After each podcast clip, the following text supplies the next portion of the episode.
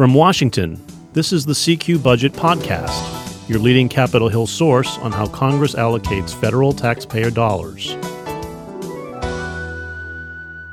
I'm David Lerman, your budget tracker, and joining me this week is Paul Krawzak, who is a senior budget and appropriations reporter here at CQ Roll Call.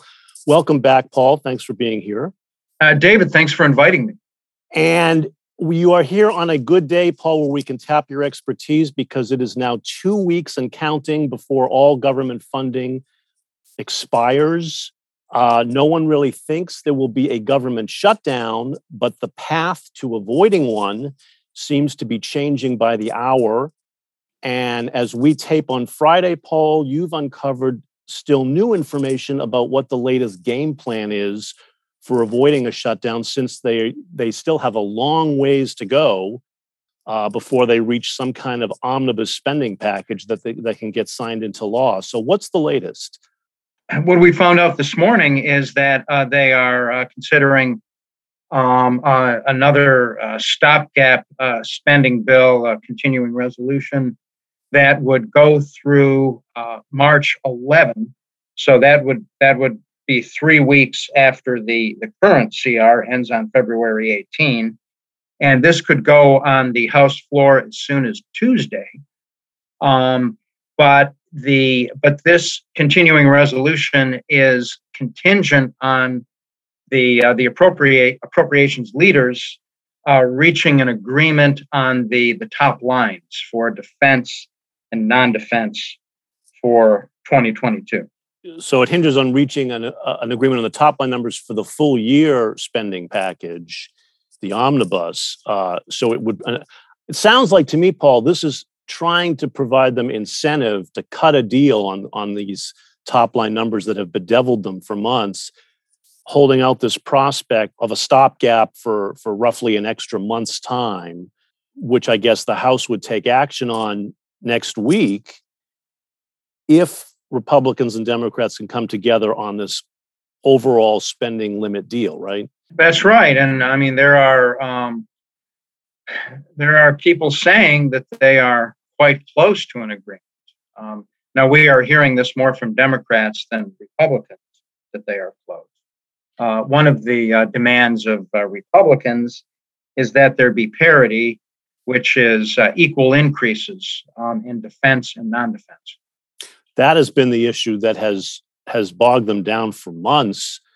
Uh, this parity issue, where Republicans are insisting on boosting defense spending way more than Democrats want, um, by couching it as an equal increase to the huge increase Democrats want on non-defense spending. They want an equal for defense. Hard to believe they suddenly come to an agreement on that in the next couple of days, but I guess anything's possible. It is hard to believe, um, but there are different ways of defining parity. If we go back the last previous 10 years, um, when we had these discretionary spending caps, the discretionary spending caps ended in fiscal 2021. Um, th- there were different ways of defining parity. Early on, parity was defined as uh, equal dollar increases um, over the the spending caps. And then in a subsequent budget deal, it was defined a little bit differently. It was equal dollar increases um, over earlier spending caps. Uh, and then in the, the most recent budget deal, um, there was not much talk of parity. Uh, but in some cases, there were uh, roughly equal increases um, in, um, in the dollar amount of, um, of funding. And we should remind people, I think, that the closest they've come so far, Democrats, is they've offered a roughly 5% increase for defense spending, but a 13% increase in non defense spending. Republicans didn't like that. They say that's way out of whack. We'll see how close they can come and whether they can massage those numbers enough for both sides to kind of walk away with some kind of partial victory on it. Because that's what it would take uh, to get a deal in place so that so that they could move on a stopgap funding to avoid a shutdown, right? That's right. Uh, they're trying to get a top line agreement. Uh, now, that doesn't mean they're going to resolve everything. Um, Republicans want to go back to the status quo on the riders in the appropriations bills. So, I mean, and probably the biggest Republican demand is that the Hyde Amendment be restored. The Hyde Amendment goes back decades. This is the measure that prohibits federal funding for abortion in most cases. And Democrats are making a real push this year to remove that, that federal funding restriction that's really riled up Republicans, and they've called it a non starter. And it's one of the key things blocking an omnibus agreement uh, for months, also, that has to be resolved at some point. Although that doesn't have to be resolved right now just to get a stopgap done, I don't think. Yeah, that's right. I mean, Republicans initially wanted to resolve the riders issue before they resolved the top line issue. Um, but in recent weeks, they have been negotiating the top lines. And if there is an agreement on the top lines in the next few days, um, there probably will not be full agreement yet on the riders. That will probably still have to be negotiated. Okay. So, meanwhile, Paul, it sounds as though we could be seeing some kind of stopgap funding measure, uh, a so called continuing resolution, come to the House floor most probably this coming week to get going as a as a backstop as some kind of failsafe here just to buy them more time that they know they're going to need now. Even if they reach a deal on the overall numbers they're going to need this extra time now to get a huge omnibus package in place. We should remind people this omnibus bill for the entire fiscal year we're talking about roughly one and a half trillion dollars worth of spending it's over a thousand pages long. It's this obscene, massive bill that, that nobody likes. And it takes forever to draft, much less to pass both chambers with God knows how much behind the scenes, you know, massaging of language. They know they're going to need more time, even if they can reach an overall deal in coming days. And so this stopgap now is probably going to come to the floor for a vote so that they have something in place uh, to avoid a government shutdown come February 18 when all the current funding expires.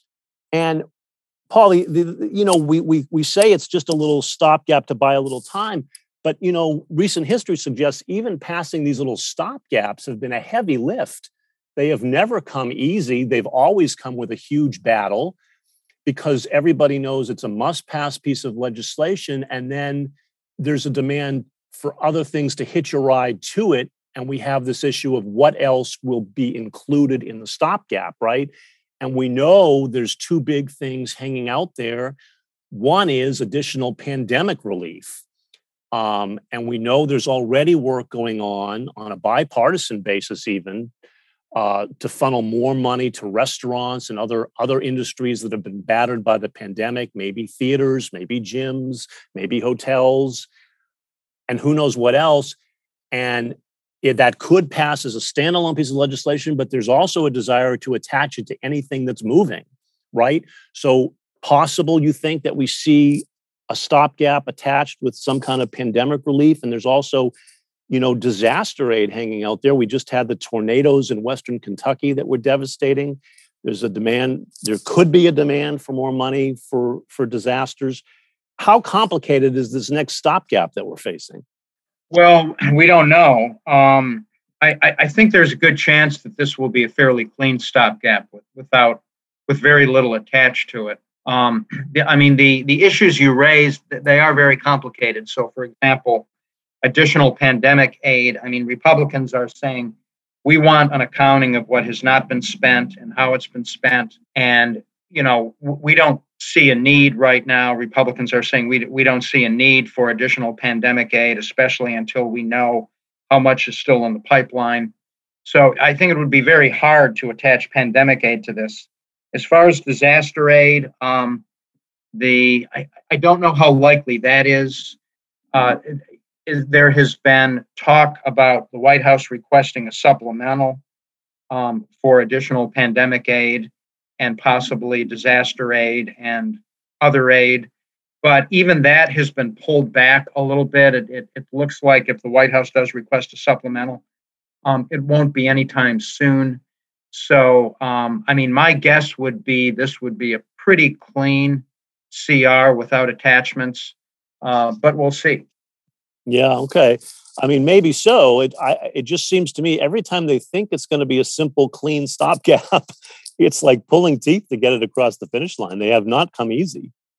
Right, and I mean, they usually do have something. You know, they do usually have anomalies or you know changes um, attached to them to some extent. So, you know, we might see some of those, and you know, we'll we'll see if there's pressure for disaster aid or any kind of additional pandemic relief. So we'll, we're going to have to look for that because that could complicate this thing. Otherwise, if there's an if they do reach an agreement on overall top line spending numbers, then do you think there would be enough bipartisan support to quickly pass a stopgap? Eh, you know, it's a question whether, you know, how many House Republicans would actually vote for this. Um, but I mean, I think you would get most of the Democratic votes um, in the House. And then, you know, in the Senate, you need 60 votes to pass it. So, so I mean, you know, I yeah, I think they probably would be able to pass it. Um, there might be a lot of Republican opposition in the House, but they could they could pass it even with that. So that's another thing we'll have to be looking for. And obviously that that might be why too that they're hinging moving ahead with the stopgap on first reaching a deal on the overall spending numbers for the whole year. Because without that overall deal in place, there may not be bipartisan support for passing a stopgap, right? And there'd be a dispute over how long another stopgap should last. That's right. And, you know, as we've reported, um, you know, Democrats favor uh, a short stopgap spending bill.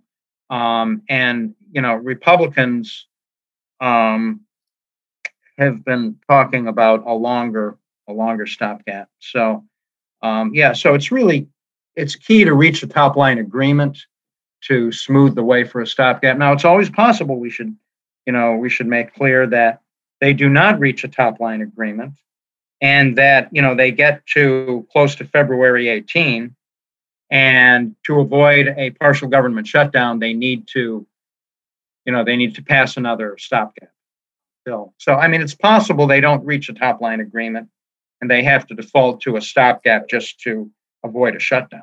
And there you know there had been some republican talk of of of just doing a full year stopgap and and just you know getting rid of all these bills and putting them off the table.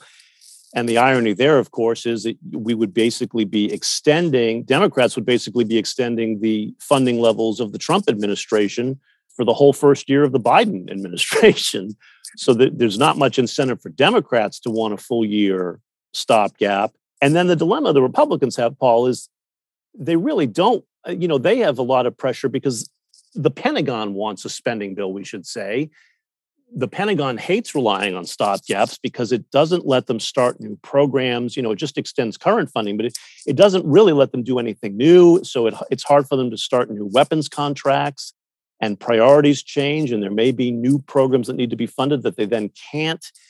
Um, the Pentagon has never, to my knowledge, operated on a full year stopgap. They've always had an appropriations bill in place at some point in the year.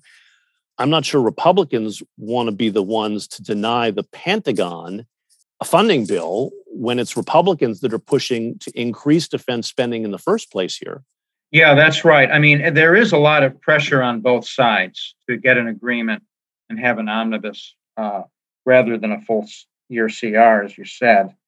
And the, you know, consider that, you know, Democrats control government, um, the White House, uh, the Senate, the House.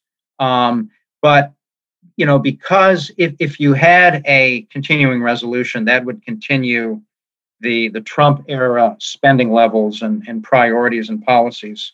And uh, you know, Democrats really do not want that. And so that does give Republicans considerable leverage in these negotiations. The bottom line here is though that there there may be a stopgap funding measure on the table that would extend current funding through March 11 to buy some more time to get this omnibus package in place. Hang on to something because it's going to be a, a bumpy roller coaster from now till then, I think. CQ Roll Call will be covering it all for you as usual. Check us out at cq.com and rollcall.com. And that does it for us today, but we will be back next week.